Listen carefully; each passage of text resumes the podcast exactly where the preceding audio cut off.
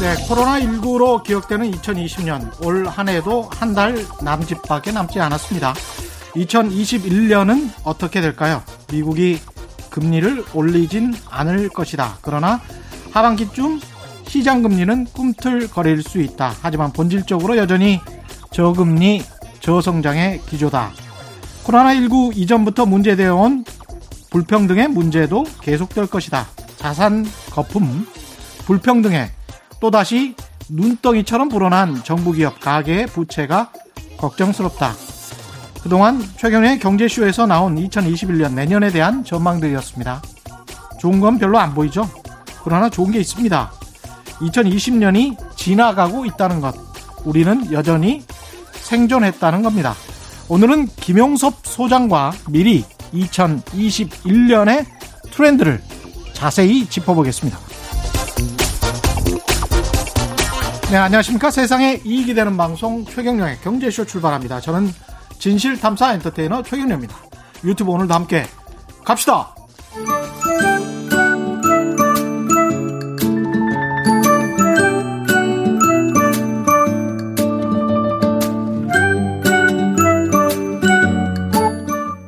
정확하고 유익한 정보만 전하겠습니다. 안 들으면 손해, 들으면 똑똑해지는 최경령의 경제쇼.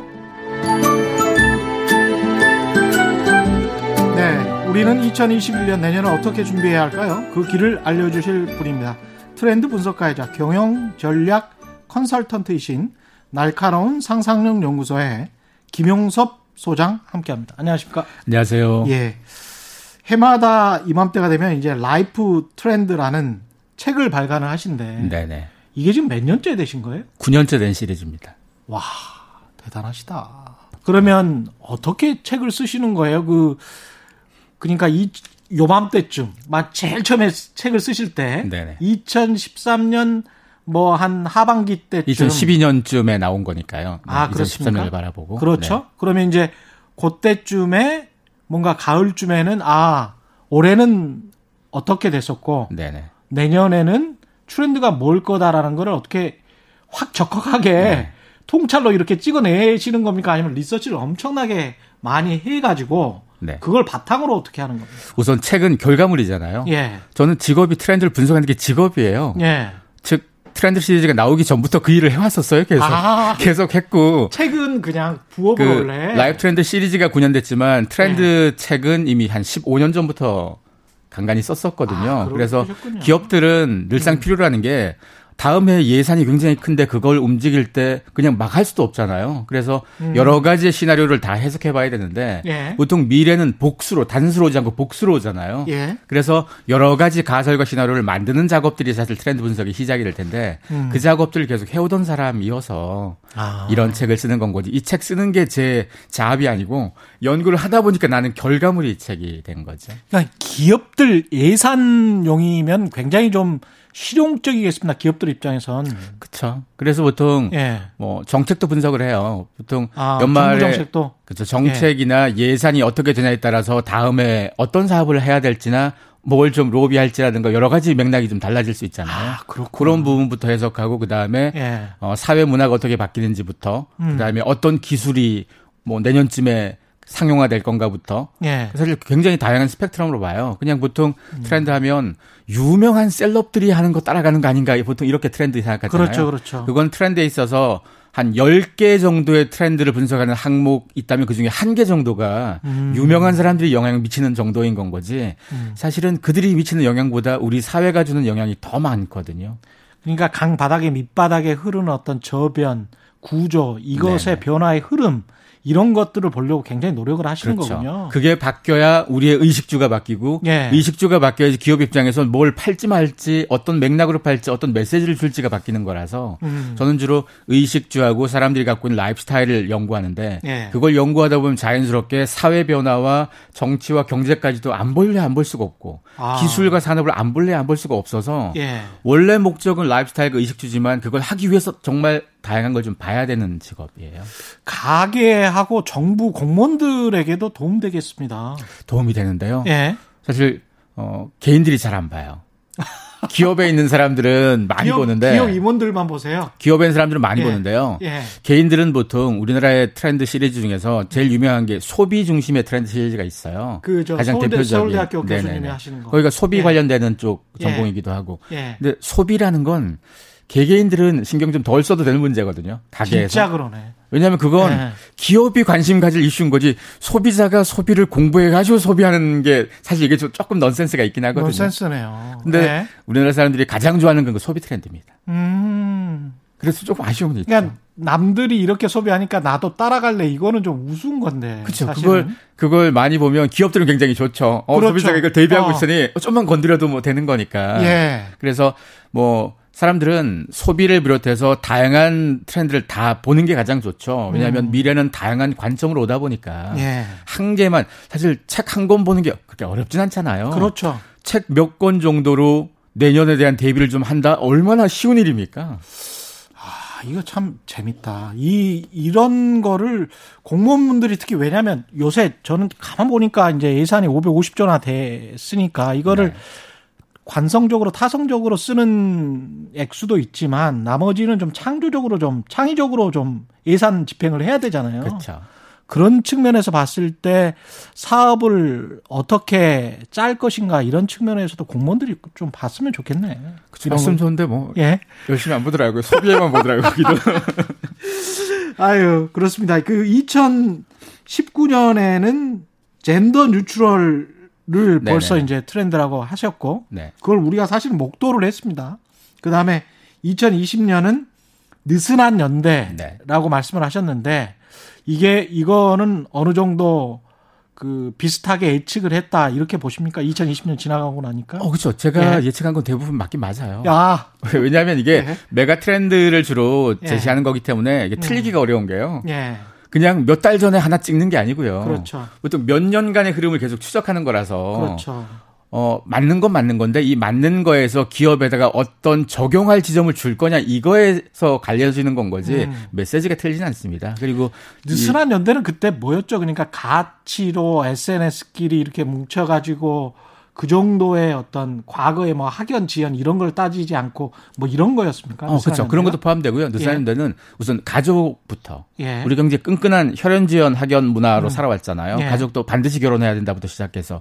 근데 이게 사실 굉장히 많이 무너졌어요. 음. 이것만 무너진 정도가 아니고 어 회사에서도 더 이상 평생 직장만 사라진 정도가 아니고 예. 겸임도 허용해주는 이제는 겸직도 허용해주는 문화가 많이 만들어졌거든요. 맞아요. 대표적인 게 뭐 유튜브 활동이라던가 맞아요. 한 회사가 영원히 책임 못 지니 과거에는 적어도 우리 거만 해줘 하다가 음. 우리 회사만 다녀 하다가 어느 순간부터는 우리가 영원히 케어는 못 하니까 그래서 일은 여기서 하되 딴짓은 하지 마였는데 음. 어느 순간부터 딴짓 해도 돼. 대신 일만 잘하면 돼. 이걸로 확 바뀌었거든요. 그래서 우리가 가진 가치에 있어서 음. 회사도 그렇고 그다음에 가족도 그렇고 음. 그다음에 개인 간의 인맥도 그렇고 가장 예. 끈끈한 대명사 세 가지였거든요. 예. 그 끈끈한 게 굉장히 느슨하게 바뀌었는데 음. 팬데믹이 오면서 더 심해졌어요. 그래서 사실 제가 예측한 음. 부분들이 팬데믹까지는 고려를 안 했었는데 예. 팬데믹이 반영되면서 훨씬 더 느슨한 그리고 훨씬 더 개개인별 고립화된 상황들을 많이 우리가 겪으면서 음. 아 혼자 사는 것도 뭐 괜찮네라는 생각을 사실 많이 했거든요 사람들이. 그래서 과거의 트렌드, 과거의 어떤 뭐랄까요? 그 패션 그 다음에 어떤 전통 같은 것에 집착하는 사람들은 내가 고립되고 있는 게 아닌가 그런 생각을 가질 수가 있는데 그게 고립이 아니고 사실은 전체적으로 사회가 그렇게 흘러가고 있는 거다. 그렇죠. 거기에서 보통 예. 자발적이란 말이 붙을 수 있거든요. 자발적. 고립이 타에 음. 의해서 고립되면 내가 막 힘들고 이런 개념인데 예. 지금 시대 사람들은 자발적으로 고립해요. 회사에서도 과거에는 무조건 인사이더가 돼야 됐잖아요. 같이 예. 어울리고. 예. 지금 회사원, 젊은 회사원의 절반 정도는 난 아, 아웃사이더가 되겠다라고 선택하거든요. 나는 아싸야. 네, 왜냐하면 예. 끈끈하게 놀다 보면 내 시간도 다 뺏기고 음. 쓸데없는 데 불려다녀야 되고 네. 회식 안 쫓아다니고 나는 내 공부하고 내 투자할래. 왜냐하면 회사가 영원히 책임 안 져주는데 여기서 언제까지 있을지 모르는데 어떻게 선배만 따라다니고 놀겠어요. 그러니까 2020년 느슨한 연대를 복귀를 해보니까 아 이게 계속 지속되고 있구나 이 트렌드라는 게 이게 딱 1년만 지속되는 거는 아닐 거 아닙니까? 그렇죠. 그래서 사실은 트렌드 책을 예. 이런 트렌드 책은 계속 두고 봐야 돼요. 아. 계속 두고 보다가 한 해가 지나잖아요. 예. 연말쯤 돼서 다시 꺼내봐요. 그 해 거예요. 그래서 아, 얼마나. 맞았나부터 그러면 그걸 맞았나를 보다 보면 그 맥락에 대한 이해를 더 할 수가 있거든요. 그리고 매년의 어떤 흐름이 또 있겠지 더 큰 흐름이. 그렇죠. 그래서 예. 보통 제 책을 보시는 분들은 고정 독자예요. 같은 분들이 계속 9년째 보고 계시는 거예요. 거의 대부분이. 예. 거의 대부분 기업에 계시는 분들이 9년째 음. 보면서 그 흐- 흐름들을 파악하는 데 있어서 좋은 기준점이 돼서 많이 보고 있습니다. 아 좋습니다. 2021년을 네. 그렇다면 관통할 어떤 키워드는 뭡니까? 보통은 한 해 그 키워드로 가장 앞에 세웠던 게 어, 중요한 트렌드 코드를 앞에 하나 세웠거든요. 예. 보통 책 하나에 한 10개에서 12개 정도의 트렌드 이슈가 나오는데 그 예. 중에서 가장 대표될 주인공을 앞에 세웠는데 음. 올해는 특정 타이틀을 내세우지 않고요.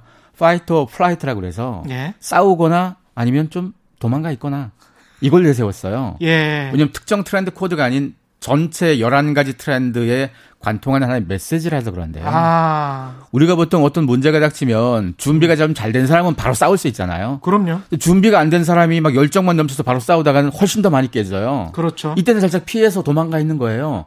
그래서 좀 키우는 겁니다. 작전상 후퇴가 되는 건 거죠. 코로나 19 안 걸릴 거라고 별거 아니라고 막 마스크 안 쓰고 막, 막 싸웠던 분들, 예, 그랬던 그렇죠. 분들 혼났죠, 맞습니다. 이번에. 그래서 2020년이 지나가지만 2021년은 음, 우리가 2020년 겪은 상황에 대한 진폭이 더 커졌어요. 예, 우리가 지금 몇 달 이렇게 마스크 쓰고 끝날 게 아니라는 것도 알았고요. 음, 이번을 겪으면서 다양한 일을 겪다 보니까 예, 위기가 사실 커지고 사회 변수가 많아지면 그만큼 기회도 굉장히 많아지거든요. 예.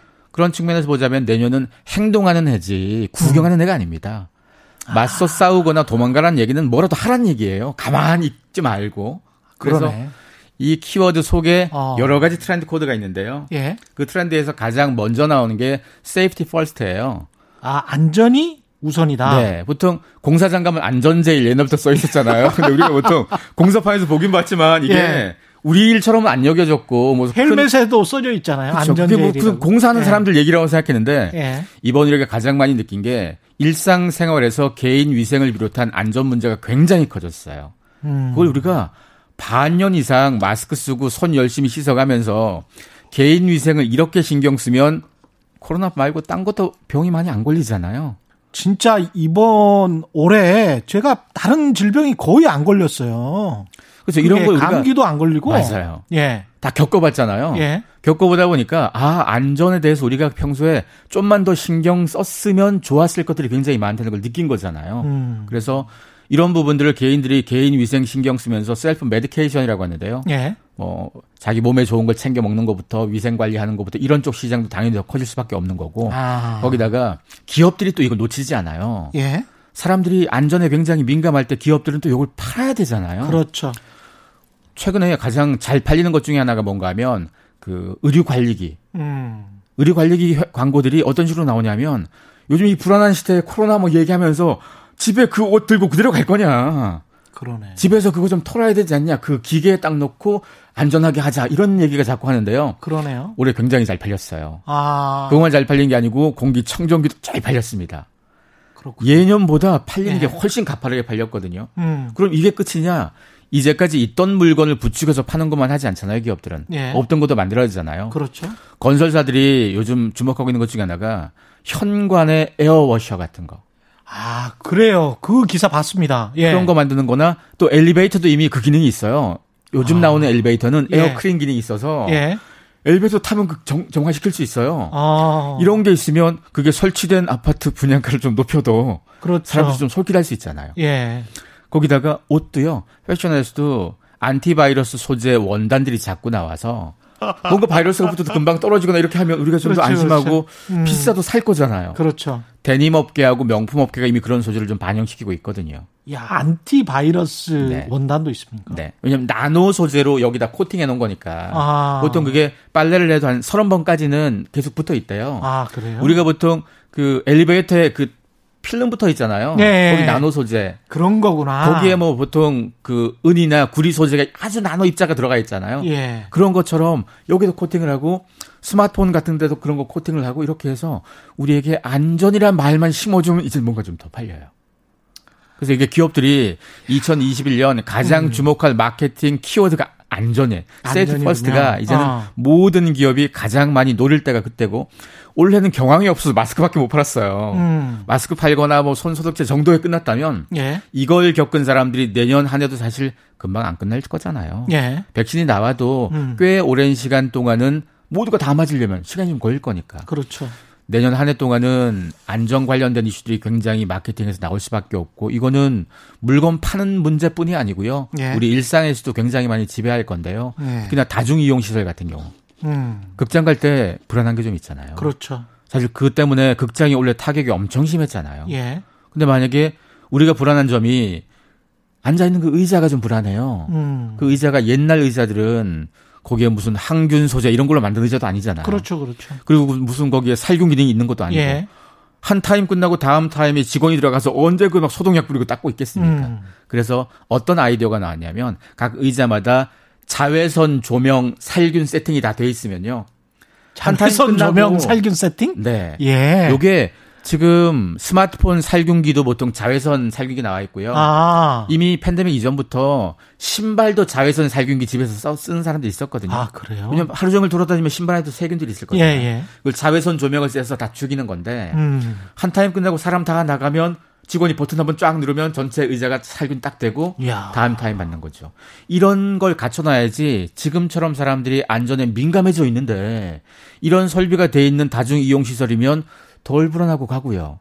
이런 아. 거 없는 채로 그냥 오세요 하면 살짝 불안하고 대형 어, 식당도? 그럴 수 있겠습니다. 마찬가지예요. 그래서 예. 이런 부분들을 얼마나 잘 갖추냐도 굉장히 큰 숙제가 되는 거고 음. 지금 여기도 아크릴판 하나 있잖아요. 예. 올해 이 아크릴판 노났습니다 정말. 어디든 다 팔렸거든요. 이 그렇군요. 아크릴판뿐이 아니고 예. 파티션이 원래 사무실이 개방형 오피스를 많이 하느라고 그랬죠. 파티션이 사양세에 있다가 올해 파티션 업계도 노났어요.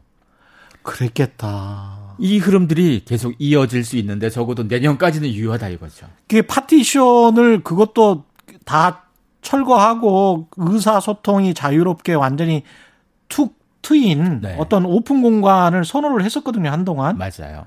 야, 근데 이게 이렇게 확 바뀌는구나. 그래서 파티션이 예. 사라지는 걸 다시 끄집어 놨는데 대신 이렇게 투명하게 만든 건 거죠. 보기는 보되 뭐 이렇게 막기만 막아야 되는 거니까. 그래서 이런 흐름들도 예. 사실 그걸 짧게 먼저 잘 캐치를 하면 예. 기회라는 게 있잖아요. 그렇죠. 또 사람들이 요즘 원격으로 화상회의 같은 것도 많이 하잖아요. 음. 화상회의 문제가 뭐냐면 집에서 보통 재택근무마다 화상회의하면 뒷배경이 다 나와요. 예. 뒷배경에 막 애가 기어다닐 수도 있고 별것 예. 막 청소도 안 할 수도 있고 예. 그래서 뒷배경을 가리는 크로마키 천이 있어요. 어. 천을 내 의자 뒤에 딱 설치하면 내 뒷배경만 딱 가려져요. 예. 그래서 보통 화상회의 솔루션에 배경을 만들 수 있거든요. 내 배경을 딴 걸로 바꿔놓으면 음. 그냥 내 뒤 청소하느라고 애 쓰지 말고 예. 이거 하나 치면 되잖아요. 예. 그거 몇만 원이면 치거든요. 그렇죠. 이것도 원래 되게 많이 팔렸거든요. 주식 투자하시는 분들도 여기에서 아이디어를 굉장히 많이 끄집어낼 수 있을 것 같아요. 그러니까 면역력 증강시키는 어떤 식품들이랄지 이런 것들은 네. 계속 나가겠네, 보니까. 맞습니다. 그래서 의식주 전반에서 예. 우리가 세이프티와 관련된 의식주가 굉장히 많아요. 찾아보면. 예. 이것도 내년에 얼마나 주목해 볼까? 그리고 어 여기서 어떤 기회를 찾을까도 기업들은 고민할 거고. 그렇죠. 소비자 입장에서는 이걸로 장사를 안 하더라도 음. 아 이런 부분 통해서 우리 가족에 좀 더 안전한 지점이 있겠다를 판단할 수도 있잖아요. 그러네요. 계속 저는 금융시장 생각이 계속 머리에 지금 돌아서 어떤 생각이 드냐면 또 안전이라고 하니까 아, 안전한 주식. 그러니까 뭔가 기업의 가치가 확실해서 쭉 그냥 가면서 배당도 계속 줄 수 있고 그 라임이나 옵티머스 같은 네. 그런 사건도 있고 그랬었는데 그런 거에 영향을 받지 않을 그런 뭔가 실체가 분명한 그게 또 안전한 주식이 아닐까 이렇게 하면서 사람들이 쏠릴 가능성도 그쵸. 있겠네요. 그것도 누군가가 그 정보를 주면서 다가설 수 있고요. 예. 또 safety first가 어디서 적용되냐면 음. 자기 개발에도 자기 사람들이? 미래가 불안하잖아요, 다들. 예, 예. 미래가 불안한데 그러면 어떻게 공부하면 좋을지 미래에 음. 대한 대비도 그렇고 그다음에 내 미래를 위해서 내가 뭐 그 단계가 있을 거잖아요. 지금 예. 있는 직장을 계속 다닐지 일정 시기 전에 퇴사하고 어디로 옮길지 그렇죠. 이런 부분에도 먼 플랜이 필요한 거잖아요. 예. 긴 플랜이. 음. 이것도 사실은 안전관 결국은 우리가 노후에 안전하고 계속 살아가면서 안전하기 위한 선택이 되는 거니까. 그래서 예. 여러 업계가 이 키워드를 가지고 아. 다양한 트렌드로도 사실은 확장시킬 수도 있어요. 인생의 안전을 위해서 뭔가 준비를 해야 된다. 준비와 관련해서 무슨 prepper족 이런 게 네. 이제 생기고 그것도 일종의 트렌드가 되는 겁니까? 맞습니다. 예. prepper는 사실 옛날에 전쟁 끝나고 나온 거였거든요. 예. 2차 전쟁 끝나고 전쟁을 겪어보니까 예. 미리 prepper가 대비한다는 뜻이잖아요. 그래서 예. 미리 대비해 놓은 사람들이 좀 더 산다 이거죠. 어. 그래서 냉전기 때까지는 막 집에다 비상식품 갖다 놓고 뭐 물자들 막 보관해두고 지하실 파놓고 이런 사람들이 많았는데 예, 예, 예. 냉전 끝나고 그게 끝났어요. 사라졌습니다. 음. 사라졌다가 21세기 들어서 다시 등장해요. 음. 다시 등장한 이유가 우리가 기후 위기도 있고 환경 예. 문제도 생기고 21세기 들어서 정말 많은 자- 다양한 질병들이 좀 오기 시작했고 거기다가 뭐 이런 거 말고도 우리 일상에서 겪을 만한 위험 상황들이 점점 많아지다 보니까 이걸 대비하는 사람들이 자꾸 생긴 건데요. 예. 그래서 과거의 prepper와 구분시키기 위해서 new prepper라고 그래서 이런 사람들은 전쟁을 무서워하는 개념이 아니고 그렇죠. 우리 일상의 두려움. 예. 사실 한국 사회에서도 바이러스 이번 아니었으면 이렇게까지 우리가 고민 안 했거든요. 그럼요. 이걸 겪은 사람들은 앞으로 집에다가 마스크 100통씩은 다 기본으로 놔둘 수 있는 사람들이에요. 예, 그렇습니다. 이게 prepper가 되는 거고. 예. 그리고 마스크뿐이 아니고 뭐 바이러스뿐이 아니죠. 지진도 그렇고요. 음. 지진도 우리가 안전한 사회는 아니거든요. 예. 몇해 전부터 계속 이슈가 되기도 예, 했고. 예. 그다음에 식량 위기가 우리가 굉장히 식량 위기에 처할 수 있는 가능성이 높잖아요. 자금률이 굉장히 떨어지니까. 예. 이걸 어떻게 대비할 건가의 부분, 자급자족 비율을 높일 건가의 부분, 음. 뭐 이런 부분부터 우리가 대비해야 될 것들이 굉장히 많은데요. 예. 이걸 모두가 다 해놓을 수는 없잖아요. 그렇죠. 근데 이걸 알고 그림을 좀 그려놓은 사람하고 음. 이런 것도 모른 채로 그냥 막 살아가는 사람들하고 차이가 굉장히 심할 거잖아요. 그렇죠. 그 적어도 각각의 집안에서는 음. 기본적인 걸 대비할 만한 물자를 조금씩은 갖다 두는 게 필요하지 않겠냐라는 게 이거의 출발인데요. 이 prepper가 그런 물자에 대한 대비이기도 하고 미래에 대한 대비이기도 해서 예. 앞서 얘기했던 safety first와 사실 결합되는 트렌드가 되는 거죠. 그렇죠. 근데 이거를 먼저 이렇게 뭐 이야기를 했던 사람들, 뭐 빌 게이츠나 이런 사람들도 세계적 전염병에 대비해야 한다라고 한 5년 전에 이야기를 했다는데 맞아요. 사실은 이런 기후학자들이랄지 이런 사람들의 경고를 우리가 아유, 뭐 미래의 일이겠지 하면서 무시했던 측면도 좀 있지 않습니까? 맞습니다. 예. 생태계 파괴나 기후 위기에 대한 얘기가 사실은 빌 게이츠가 5년 전에 한 건 테드에서 한 강연이 그랬던 거고 예. 그걸 주장하고 문제 삼고 경고했던 건 이미 한 수십 년 전부터잖아요. 그렇죠. 예. 수십 년 전부터인데 우리가 계속 외면하고 신경 안 썼던 문제였는데 음. 어찌 보면 이렇게 큰 코 한 번 다치니까 큰 코 다치기 전까진 사람들이 예. 뭐 괜찮겠지 뭐 이러다가 예. 큰코 한 번 다치니까 어 좀 바뀌어야 되겠지 해서 예. 기후 위기에 신경 쓰는 사람들이 보편적으로 좀 늘었잖아요. 예. 사실 이런 사람도 개인도 안 엎어지고 미래를 보면 괜찮은데 예. 꼭 엎어지고 나서 보잖아요. 참 그러니까 엎어지기라도 해서 봤으니 예. 다행이죠. 예. 이거라도 안 보면 보통 소 잃고 외양간 고치 고치지도 않으면 예. 고치지도 않으면 더 큰 문제가 되는 건데 음. 이번을 계기로 이런 문제에 대해서 이게 우리 모두의 문제라고 생각해야 되는 거고요. 음. 사실은 지난 20년간 다양한 질병들이 계속 오고 있었고 네. 그리고 어 인간은 계속 점점점 교류를 훨씬 더 많이 해요. 예. 올해는 비행기가 많이 못 떠서 많이 못 돌아다녔지만 작년까지 어마어마하게 다녔고 팬데믹이 이번 팬데믹이 끝나면 다시 다닐 거예요, 사람들은. 그렇겠죠. 그렇게 살아왔었고 모든 예. 경제 구조 그렇게 만들어 놨었으니까. 예. 그렇게 많이 다니는 데다가 환경 문제 이거는 해결하려면 꽤 많은 시간이 걸릴 테고. 음. 그러려면 앞으로도 이런 전염병이라든가 이런 위기가 언제 또 올지 모른다는 걸 우리는 전제하고 시작해야 되는 거잖아요. 음. 인류가 아직 계속 인류가 접해왔던 것들은 웬만한 질병을 극복했다고 치지만 예. 접하지 않았던 야생과의 이런 접목에 있어서는 아직 모르는 게 굉장히 많을 거거든요. 그렇죠. 이런 부분들은 계속 닥쳐야지 해결할 텐데 예. 이런 것들이 계속 닥칠 수 있는 위기가 있다 보니까 음. 그러다 보니까 더더욱이나 safety first가 됐건 prepper가 됐건 이런 부분들이 점점점 클 수밖에 없고 우리가 환경에 대한 인식이 더 클 수밖에 없어서 예. 이런 인식을 많이 하니까 놀랍게도 그 sustainable life라고 그래서요. 예. 지속 가능한 삶에 대해서 음. 이게 제가 느슨한 연대 얘기하면서 작년에도 굉장히 강조시켰던 트렌드였거든요. 예. 우리가 살아가다 보니까 아 이 문제가 심각했구나. 음. 우리가 환경 신경 안 쓰고 살았고 함께 지구와 살아야 되는데 우리가 마치 지구의 주인처럼 굴다가 이런 된통 큰일이 닥- 닥치니까 예. 신경 좀 쓰고 살자. 예. 뭐 일회용 플라스틱부터 뭐 우리가 함께 사는 삶에 대한 음. 이걸 이번에 더 느꼈어요 사람들이. 지속 가능한 성장이라는 말이 나온 지도 한 20년은 된것 네. 같은데 지속 가능 한 성장 이 여기에서 이제 방점은 사실은 지속 가능한도 있지만 그래도 성장해야지라는 그런 약간은 오만한 네. 그런 생각이거든요. 근데 여기에서 지속 가능한 삶이면 생존이라도 어떻게 지속 가능하게 해야 되겠다. 이런 걸로 이제 굉장히 겸손해진 거죠, 우리가. 맞습니다. 그래서 예. 올해 느, 느껴진 변화 중에 하나가 뭔가 하면요. 예. 음식을 먹을 때도요. 음. 우리가 동물복지 동물복지를 신경 쓰고 동물복지 마크가 붙은 걸 살려면 더 비싸거든요. 예. 올해 동물복지 계란, 동물복지 고기가 예년보다 굉장히 많이 팔렸어요. 예.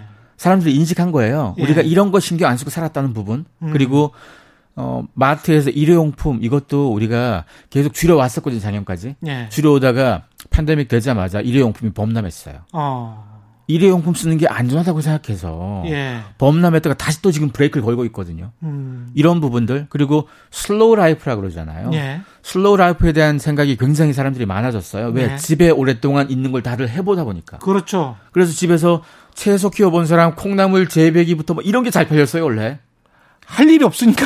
그래서 우리가 바쁘게만 살아가다가 예. 바쁘게만 살다 보면 빠르고 편하다 보니까 플라스틱 써야 되고 막 지구 망치는 거 그러네요. 지구는 망쳐줘도 내가 편리했거든요. 근데 그러네요. 이번에 격리를 겪고 기후 위기에 대한 걸 머릿속에 인식하다 보니까 브레이크 속도를 좀 잡은 거예요, 브레이크. 예. 이거 자체가 sustainable life와 관련되는 소비 구조가 굉장히 많아진다는 의미입니다. 그렇죠. 그래서 어, 물건을 살 때도 새 거만 좋아했던 사람들이 어느 순간부터 중고를 좋아하기 시작했거든요. 음. 근데 놀랍게도 중고는 밀레니얼 세대 그리고 Z 세대라고 부르는 젊은 후배들이 훨씬 더 먼저 좋아했었어요. 그렇죠. 옛날 사람들은 중고하면 아나바다 운동 이런 거 하면서 뭐 예. 싸다 이것만 생각했는데 맞습니다. 예. 아낀다라고 생각했는데 이미 한참 전부터 젊은 세대들 사이에서 중고는 세상에 없다 limited의 의미가 있는 거죠. 아. 옛날 게 뭐 계속 똑같은 게 있는 거 아닙니까? 그리고 생각보다 비싸게 팔리더라고요. 맞아요. 예. 거기다가 또 뭘또 생각했냐?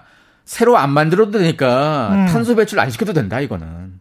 환경까지 공장에서 뭘 만들다. 보면 아무리 뭐 친환경적인 걸 만들더라도 만들다 보면 뭔가 나오잖아요. 예. 있는 걸 쓰자는 거예요, 있는 걸. 근데 있는 음. 걸 우리가 보통 안 쓰고 폐기를 자꾸 하고 그걸 폐기하는데도 돈이 들고 예. 환경에 영향을 미치니까. 예. 그래서 과거 사람들은 중고를 쓸 때 그 생각은 안 했거든요. 음. 그냥 싸다, 아낀다만 생각했다면 이 맥락이 확 바뀌어서 최근 들어서 중고 시장이 굉장히 커져가는 것도 우리는 주목할 필요가 있다는 거고요.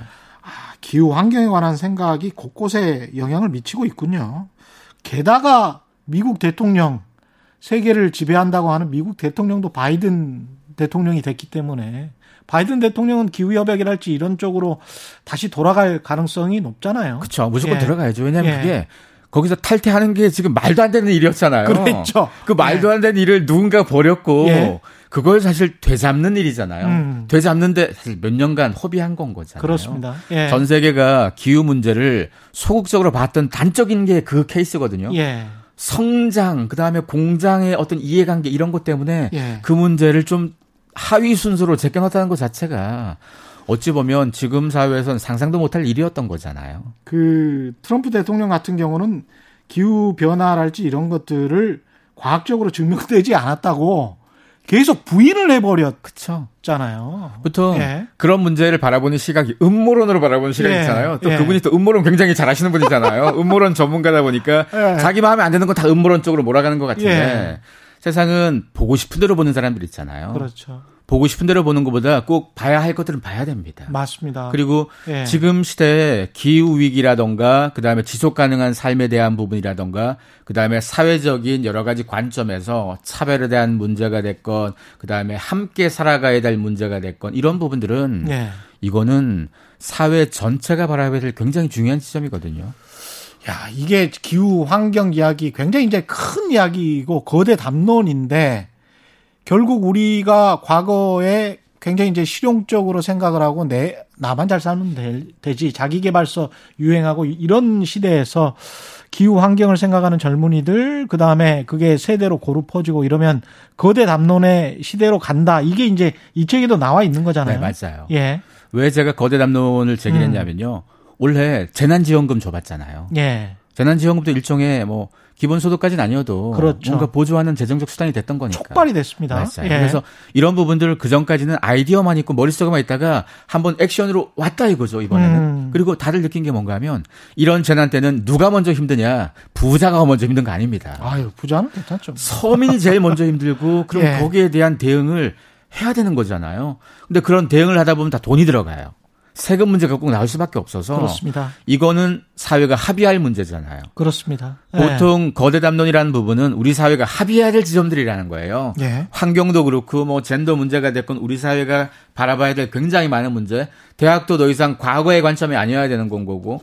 그러니까 우리 사회가 풀어야 할 수많은 점들은 개별 그 이해관계에 나눌 수가 없어요. 네. 우리가 이해관계 때문에 놓친 게 굉장히 많거든요. 네. 뭔가 좋은 게 있어서 바꾸려고만 하도 그쪽 이해관계 뭐 집단처럼 들고 일어서서 못하게 하고 이걸 계속 방치해두고 방치해두고 하면 진전이 안 되는 거잖아요. 그렇죠. 그래서 사회가 이참에 합의할 게 굉장히 많았는데 음. 그걸 수십 년째 미뤄왔다면 음. 이번에는 놓치면 안 된다 이거죠. 이렇게 우리 모두가 아 이런 위기 상황에서 이 문제를 한번 얘기해 봐야 되고 합의해야 된다는 걸 이런 계기가 아니면 또 언제 또 얘기하겠습니까? 맞습니다. 그래서 2021년이 네. 이걸 증폭시킬 해가 되는 거고요. 음. 우리에게는 풀어야 될 문제가 사실 굉장히 많고 네. 우리가 보통 뭐 북유럽의 복지를 보면서도 부러워할 때가 있고 각 나라 보면 부러워하던 걸 굉장히 많았잖아요. 네. 그 부러워하던 걸 하려 보면 사실 합의할 게 굉장히 많습니다. 그렇죠. 그 부러운 것들은 돈 없이는 못 해요. 네. 그리고 거기에 대한 합의가 꼭 필요해서 담론 얘기가 나오는 거고요. 경제 회복과 관련해서도 L자형이냐 V자형이냐 굉장히 U자형이냐 이야기가 많았잖아요. 근데 결국은 사회 구성원들 각자에게 물어보면 결국은 K자형이에요. 지금 뭐 골프장이 사람들이 넘쳐나고 현대차의 가장 좋은 고급 기종이 굉장히 잘 팔리고 그 경차들은 거의 팔리지를 않고 있고요. 네. 근데 코로나19 이후에 더욱 힘들어진 사람들, 실직한 사람들, 폐업한 사람들은 뭐 전 세계에 다 늘어나고 있거든요. 그러니까 K자일 수밖에 없죠. 어떤 사람들은 하락했는데 또 하락의 길로 가는 것이고 어떤 사람들은 V자로 그냥 바로 반등해 버리는 거죠. 그게 이제 중상류층 이상은 V자로 바로 반등을 해버린 거죠. 네. 그래서 이거는 예. 사실은 소득을 가지고 양극화가 굉장히 벌어지는 것도 굉장히 우리가 무섭게 느끼는 거지만 예. 또 느낄 게 뭔가 하면 사실은 10대, 20대 음. 10대, 20대가 상대적으로 타격을 더 많이 받아요. 야. 근데 이들에 대한 보호 장치가 사실은 없거든요. 그러네. 10대, 20대를 그냥 우리는 10대들은 공부만 해, 대학 가, 이것만 예. 하고 20대는 열심히 취직만 해, 이것만 하는데 취직할 데가 없어요. 취직할 지금. 때도 없는 거고 지금 시대에 대학을 가도 그 다음 자리가 없어요. 예. 이런데 그냥 계속 이 문제에 대한 해결하는데 계속 미루는 거예요. 음. 사실 굉장히 놀라운 것 중에 하나가 뭐 정치인들도 걸핏하면 20, 30대 뭐 젊은 피 얘기하는데요. 음. 지금 국회에서도 20, 30대라고 포괄 하지만 사실은 30대가 많잖아요. 정, 국회의원 중에서도. 20, 30대가 있어도 뭐 30대가 많죠. 10명쯤 예. 된다고 해도 예. 그중에 다 30대고 예. 20대는 두 명인가 한 명밖에 없잖아요. 예. 이거 자체가 지난 국회 때는 한 명밖에 없었거든요. 음. 우리나라의 20대가 전체 인구의 13%입니다. 13%인데 그들을 대표하는 국회의원이 0. 몇 퍼센트인 거잖아요. 그러네요. 그것도 어. 그냥 20, 30대 합쳐가지고 자꾸 20, 30대, 20, 30대 그러니까 그렇지. 잘라야 돼. 왜 자꾸 합쳐요? 잘라서 얘기를 하자 이거죠. 그렇죠, 그렇죠. 리고 보통 30대라고 네. 해도 30대 나이가 중후반 넘어가면 이건 또 그렇죠. 말만 20, 30대인 거죠. 40대라고 쳐야죠. 그거. 그렇죠. 그래서 이런 부분들도 예. 우리가 가장 타격을 받은 사람들 그리고 미래에 대한 불안감이 가장 클 사람들이거든요. 15에서 한 25세 사이. 예. 요 사람들 팬데믹 세대라고 부를 수 있고 음. 사실은 IMF 금, 금융위기 때도 15에서 25세가 가장 타격을 많이 받았었어요. 예. 그래서 이런 사람들에 대한 것은 누가 목소리를 내줄 거냐. 어. 기성 어- 어른들이 목소리 안 내줄 거예요. 예. 자기 일하느라고 바빠가지고 자기 목소리 내느라고 바빠가지고 그러면 그렇죠. 적어도 10대 후반과 20대들의 목소리를 반영할 힘이 사실 필요해요. 그러네요. 근데 그들에 예. 대해서는 공부만 해, 음. 취직만 해, 이 얘기만 하고 음. 아무도 케어를 안 해주는 거니까. 그래서 이런 부분들도 사회적으로 새로운 동력이 나올 수밖에 없다는 거고, 음. 사실은 선진국이라고 부른 나라에서 정치인들의 나이가 굉장히 많이 다운 떨어지잖아요. 그렇죠. 예. 어, 젊어지잖아요. 예. 어찌 보면 그게 사회적 기준으로 봐선 젊다 어리다가 아니고 음. 다양한 연령대가 자기 세대를 대변하는 게 정상이잖아요. 그렇습니다. 왜냐하면 예. 5, 60대 정치인이 잔뜩 있는데 5, 60대는 아무래도 자기가 가장 잘 알고 자기가 이해관계가 연결돼 있는 집단을 우선적으로 사실은 배려하고 그들에서 목소리 내기가 쉽거든요. 그렇죠. 근데 이런 부분들을 사실 우리 사회가 좀 생각해 봐야 될 지점이 왔어요, 이번에. 음. 그래서 다양한 우리 사회에서 다양하게 힘들어하는 예. 소득에 대한 격차 때문에 힘들어하건 아니면 사회적 어떤 지, 지위 역할에 대해서 힘들어하건 음. 나이에 대한 부분이건 이런 부분에 대해서 우리 사회 전체가 한번 생각해 볼 시기가 이번이 되지 않았나 싶은 건 거죠. 그렇군요. 이게 세대 문제까지 나중에는 계속 연결이 될 수밖에 없을 것 같습니다. 우리가 2020년을 가장 관통하는 특히 이제 최경련의 경제쇼에서 많이 나왔던 단어 중에 하나인데 주린이, 주식 어린이, 그 다음에 이제 책도 쓰셨지만 언택트 네. 관련해서 예 비대면 시대, 재택근무 이런 거는 뭐 이- 일반적으로 쭉 가는 건 거라고 봐야죠. 2021년에도. 그래서 예. 기업들이 특히 한국 기업들은 올해 갑자기 닥친 문제에서 갑자기 해본 일이 굉장히 많아요. 예. 그 갑자기 해본 것 중에 하나가 원격 근무, 재택 근무 이런 건데요. 맞습니다. 예. 이걸 좀 하다가 기업들이 뭘 느꼈냐면 음. 이래도 일이 되는구나. 그리고 사실 예. 특히 아- 몇몇 IT 기업들은 네. 원격 근무 되게 많이 하는데도 매출이 원래 되게 좋아요. 어. 어, 회사에 안 나오는데 돈을 더 버는구나. 내 눈에 안 보여도 일은 하고 있었네. 그렇죠. 그래서 예.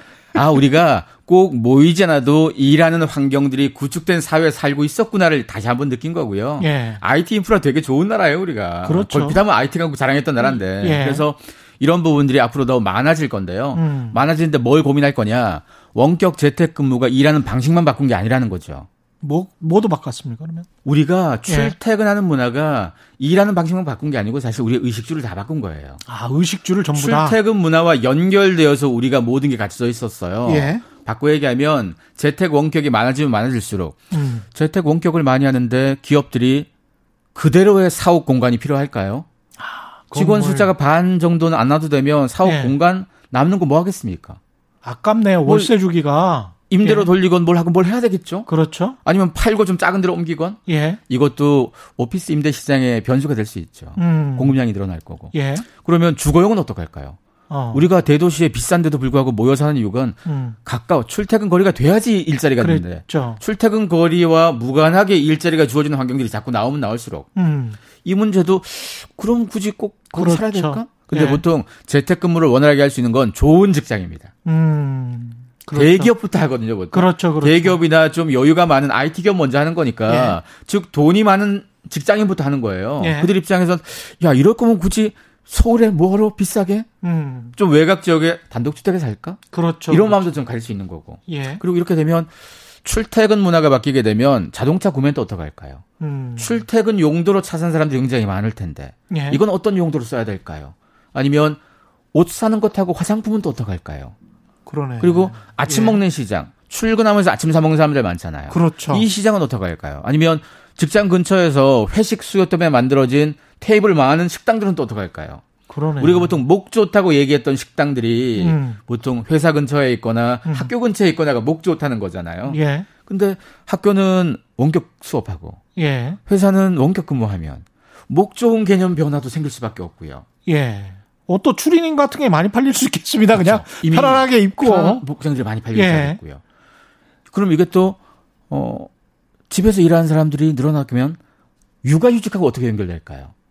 이제까지 어. 육아휴직을 하기 어려웠던 이유가 육아휴직을 예. 하면 눈치 보는 것도 있지만 예. 월급이 확 줄어요. 그렇죠. 월급이 줄어서 경제적인 타격이 가장 커요, 사실은. 그것 때문에 음. 못했던 사람들이 많은데 예. 집에서 아이를 키우고 육아휴직을 하되 원격 근무를 겹치, 붙이는 거예요. 음. 이렇게 하면 월급의 타격 없이 일할 수 있는 거잖아요. 예. 아니 그래도 아, 애 보면서 어떻게 일해? 과거에 과거도 아니죠. 현재까지도 꽤 많은 여성분들은 예. 애 키우면서 출퇴근까지 했잖아요. 그렇죠. 그런 걸 아. 감안하면 육아휴직과 원격을 붙이는 것은 굉장히 합리적인 저출산 대책 중에 하나일 수도 있어요. 이거 아, 이거- 포스코가 하고 있거든요, 지금. 재택근무로 계속 가면 배달 음식은 계속 성행하겠네요. 그렇죠. 예. 배달 음식만 성행하는 게 아니고 어 가정 간편식이라 그러죠. 예. 집에서 해 먹는. 그렇죠. 그것도 굉장히 간단하게. 커지는데요. 그럴 수밖에 반대로 없네요. 타격은 누가 있느냐? 예. 급식 업체. 그렇겠네요. 급식이 박살났잖아요, 지금. 그래서 음. 급식 대규모 대형 급식 위탁 회사들이 가정 간편식 사업에 막 뛰어들어요. 가정 간편식 사업은 이미 시장이 되게 커지다 보니까 굉장히 많은 기업이 뛰어들었거든요. 예. 웬만한 식품 회사, 뭐 백화점, 호텔부터 다 들어와 있는데 급식까지 들어온 겁니다. 어. 정말 치열하게 싸워요. 어. 그들이 치열하게, 치열하게 싸워서 어떤 결과가 나올 거냐? 예. 우리 네끼 먹게 만들 수 있느냐? 못 만들어요. 그렇죠.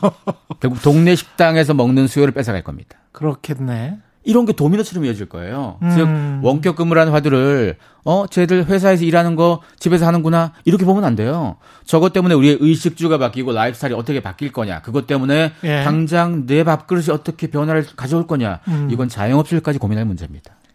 큰일이네요. 저도 지금 문득 머릿속을 스쳐가는 게, 아, 지하철에서 김밥 하시는 분들이랄지 이런 분들은 또 타격을 많이 입겠다, 매출에. 그런 생각이 드네요. 그렇죠. 예. 다만 원격 근무가 음. 내년 내후년 당장 확 커지진 않아요. 예. 왜냐하면 주로 대기업 위주로 먼저 하다 보니까 음. 대기업이 아직 전체 뭐 직장인 중에서 일부잖아요. 예. 대기업, 중견, 중소까지 넘어오려면 시간이 좀 몇 년은 걸릴 수 있습니다. 예. 그러다 보니까 여기에 대한 대비할 만한 시간을 가질 수 있다는 거죠. 2021년이면. 예. 이것도 우리가 고민하지 않다 보면 금방 2021, 22, 23 금방 넘어갑니다. 예. 그래서 여기에 대한 대비를 해놓은 사람들은 적어도 그 후에 음. 이런 변수가 생겨도 조금 덜 불안하지 않겠습니까? 그렇죠. 상업용 건물, 주거용 주택에 관한 것도 홍춘욱 박사 이야기도 있었지만 공급에 관한 이야기도 있었지만 또 서병수 이사는 금리 가지고 이야기를 많이 했었는데 여러 가지 측면으로 지금 또 이거는 상당히 이제 문화적인 측면이지 않습니까? 네네. 여러 가지 측면으로 한번 종합적으로 한번 부동산 관심 있으신 분은 제가 지금 말씀드린 최근에 홍춘욱 박사, 서병수 이사 부채하고 금리 이야기를 했었거든요. 홍춘욱 박사는 공급에 관한 이야기를 했었고 오늘 트렌드까지 한번 종합적으로 한번 검토를 해보시면 균형 잡힌 시선으로 바라볼 수 있을 것 같습니다. 이제 마지막쯤 해서 10장에서는 이제 트렌드 이게 10장이 마지막입니까? 책에? 책은 11가지가 있는데 11가지가 네. 있습니까? 예. 마지막이 uncontact economy가 될 텐데요. 예. 뭐 굉장히 긴 얘기라서 그렇군요. 그리고 뭐 직접 책을 사서 보셔야 또 느끼는 측면이 있으니까요. 그쵸. 예. 10장에서는 이제 알리, re, re, 뭐, 뭔가 다시 하는 거 뭐, 이, 런 네. 건가요? 이걸? 사실은 예. re 하면 가장 먼저 떠오르는 게 리메이크 막 reboot 이런 거 떠오르잖아요. 예, 예. 리메이크는 과거 걸 다시 끄집어내서 하는 거잖아요. 음, reboot는 있던 원작의 기본 설정을 두고 시리즈로 연결되는 거. 예. 가령 007 같은 경우 reboot가 되는 거죠. 계속 시리즈가 이어지는 거니까. 예. 그리고 과거에 만든 영화를 다시 만든 게 리메이크가 될 텐데요. 음, 아마 이걸 따지고 보진 않을 거예요, 사람들이. 예. 개봉관에서 나오는 영화들 잘 나가는 상위권 상위권 영화들은 대부분 리메이크와 리부트만 있습니다. 예. 이게 경기가 좀 어려워지면요. 음, 새로운 걸 안 해요. 새로운 걸 하면서 리스크를 지기가 싫어서 대부분 있던 거 중에서 이미 검증된 거, 음, 흥행한 거 예. 이런 걸 보통 자꾸 뽑아 쓰거든요. 예. 이게 최근 몇 년간 이게 이어진 흐름이었어요. 음. 흐름이었는데 그럼 원래 이렇게 영화업계나 콘텐츠 업계가 크게 한번 뒤었는데 예.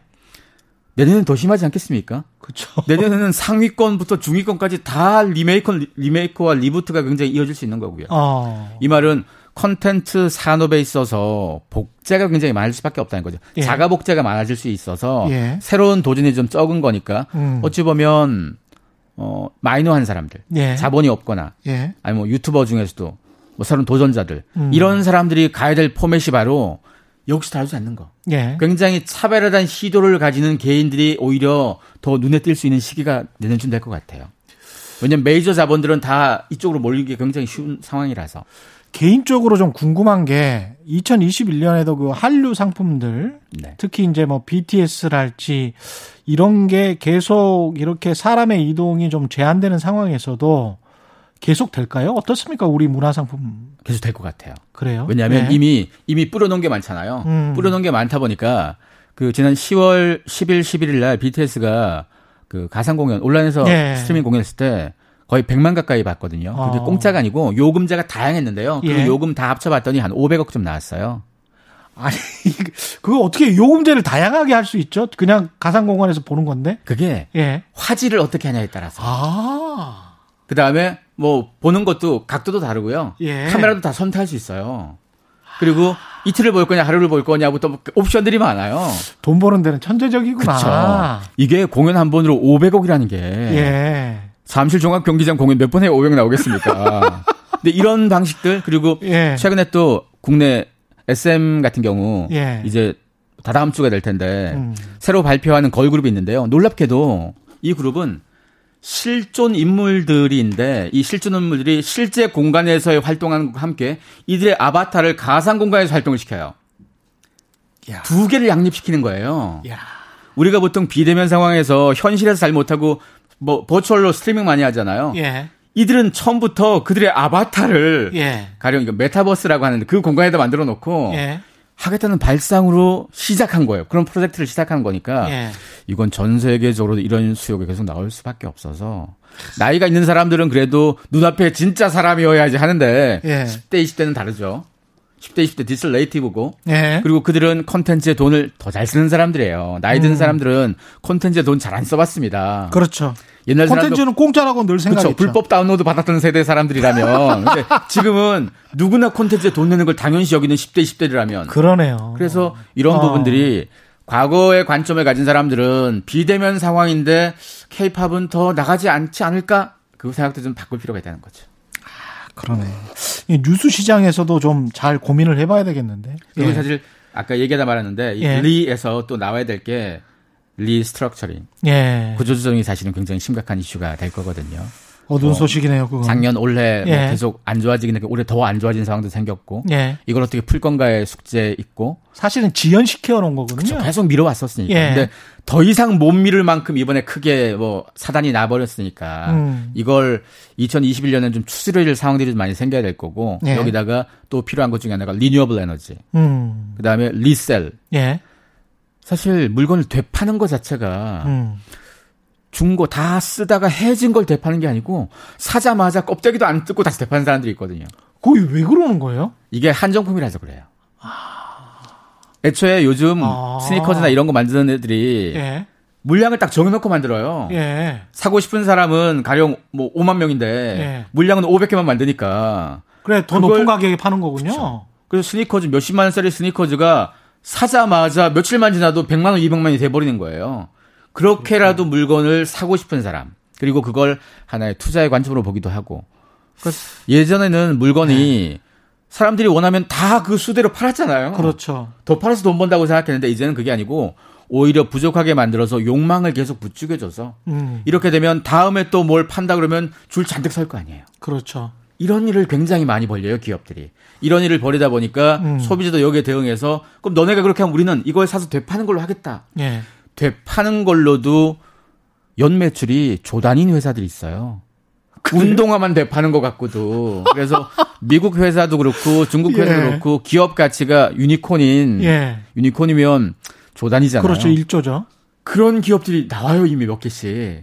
야. 이게 과거의 생각으로 아니 운동화 되팔아서 뭘 얼마나 버냐는데 어마어마하게 법니다. 예. 그래서 이런 관점들의 변화 그리고 패션 시장에서도 resell 시장, 중고 시장이 계속 커져가는 것도 있고 그래서 예. 우리가 이 re라는 말 붙은 것 중에서 음. 지금 주목해야 될 게 굉장히 많아졌다는 겁니다. 옛날에 고물상이 돈 잘 번다고 했는데 진정으로 기업형 고물상을 하시는 분들이 많, 많은 거네요. 이제. 그렇죠. 예. 이게 사실은 고물상 뭐 못 쓰는 물건이 아니고 이제는 예. 쓸수 있는데 그걸 어떻게 중개하느냐의 문제가 되는 거고 그렇죠. 그리고 그런 물건을 바라보는 관점 자체가 확실히 바뀌기도 했고요. 그리고 음. 지금 시대는 뭐 환경에 대한 관점 이런 관점이 커지다 보니까 예. 그래서 resale도 그렇고 뭐 recycle도 그렇고 예. 뭐 renewable energy 이런 부분들이 계속 늘어나는 게 있으니까 어찌 보면 지금 사회 변화 흐름을 잘 이해하고 담론을 잘 이해해도 소비 코드가 보여요. 그러네요. 예. 오늘 말씀 여기까지만 듣겠습니다. 아유, 계속 들었으면 좋겠는데.